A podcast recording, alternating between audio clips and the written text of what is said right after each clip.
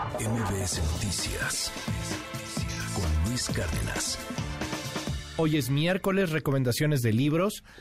Debo confesar que entre mis géneros favoritos está el cuento. Yo soy fan del cuento.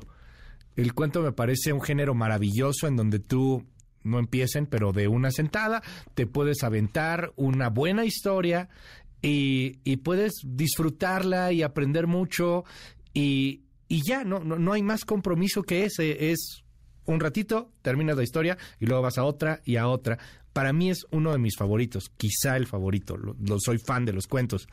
Y este, este, esta serie de cuentos de Enrique Serna, el mismo eh, que escribe El vendedor del, sil- del silencio, un gran autor, pues me parece, me parece francamente este, maravillosa y, y también un tanto imperdible. Cuéntanos, Dalila Carreño, qué buena recomendación nos Muchísimas gracias. Y sí, justo como lo comentas, son unos cuentos pues que atrapan de, de principio a fin y platican de una manera muy puntual las consecuencias que puede generar la pérdida de albedrío en algunos de los personajes y qué puede pasar, Luis, cuando sucumben a tentaciones que parecen irresistibles. Se trata de siete cuentos que hablan, como lo ha compartido públicamente su autor Enrique Serna, pues de qué puede pasar cuando los protagonistas descubren que han cedido el control de sus vidas y sus emociones y qué motiva a los pues a estos llamados invasores de almas a actuar así.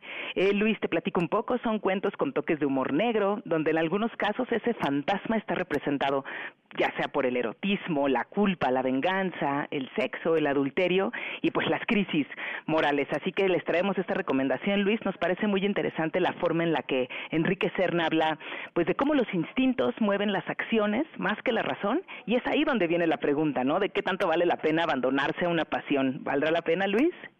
En algunos yo creo que sí vale mucho la pena. Échele un ojo, particularmente el primero, que es mi favorito del, del libro. Mil gracias, Dalila. Te mando un abrazote. Está disponible en todos lados. Está en electrónico, está en digital, por supuesto, este y creo que en audiolibro, ¿no? Ya también. Así es, que es una de las pues, grandes opciones con las que contamos hoy en día y pues Ya. muchas gracias a ti, Luis. No, hombre, te mando un abrazo. Gracias, Dalila. Te seguimos en tu red. Claro que sí, en arroba dalcarreno. MBS Noticias con Luis Cárdenas.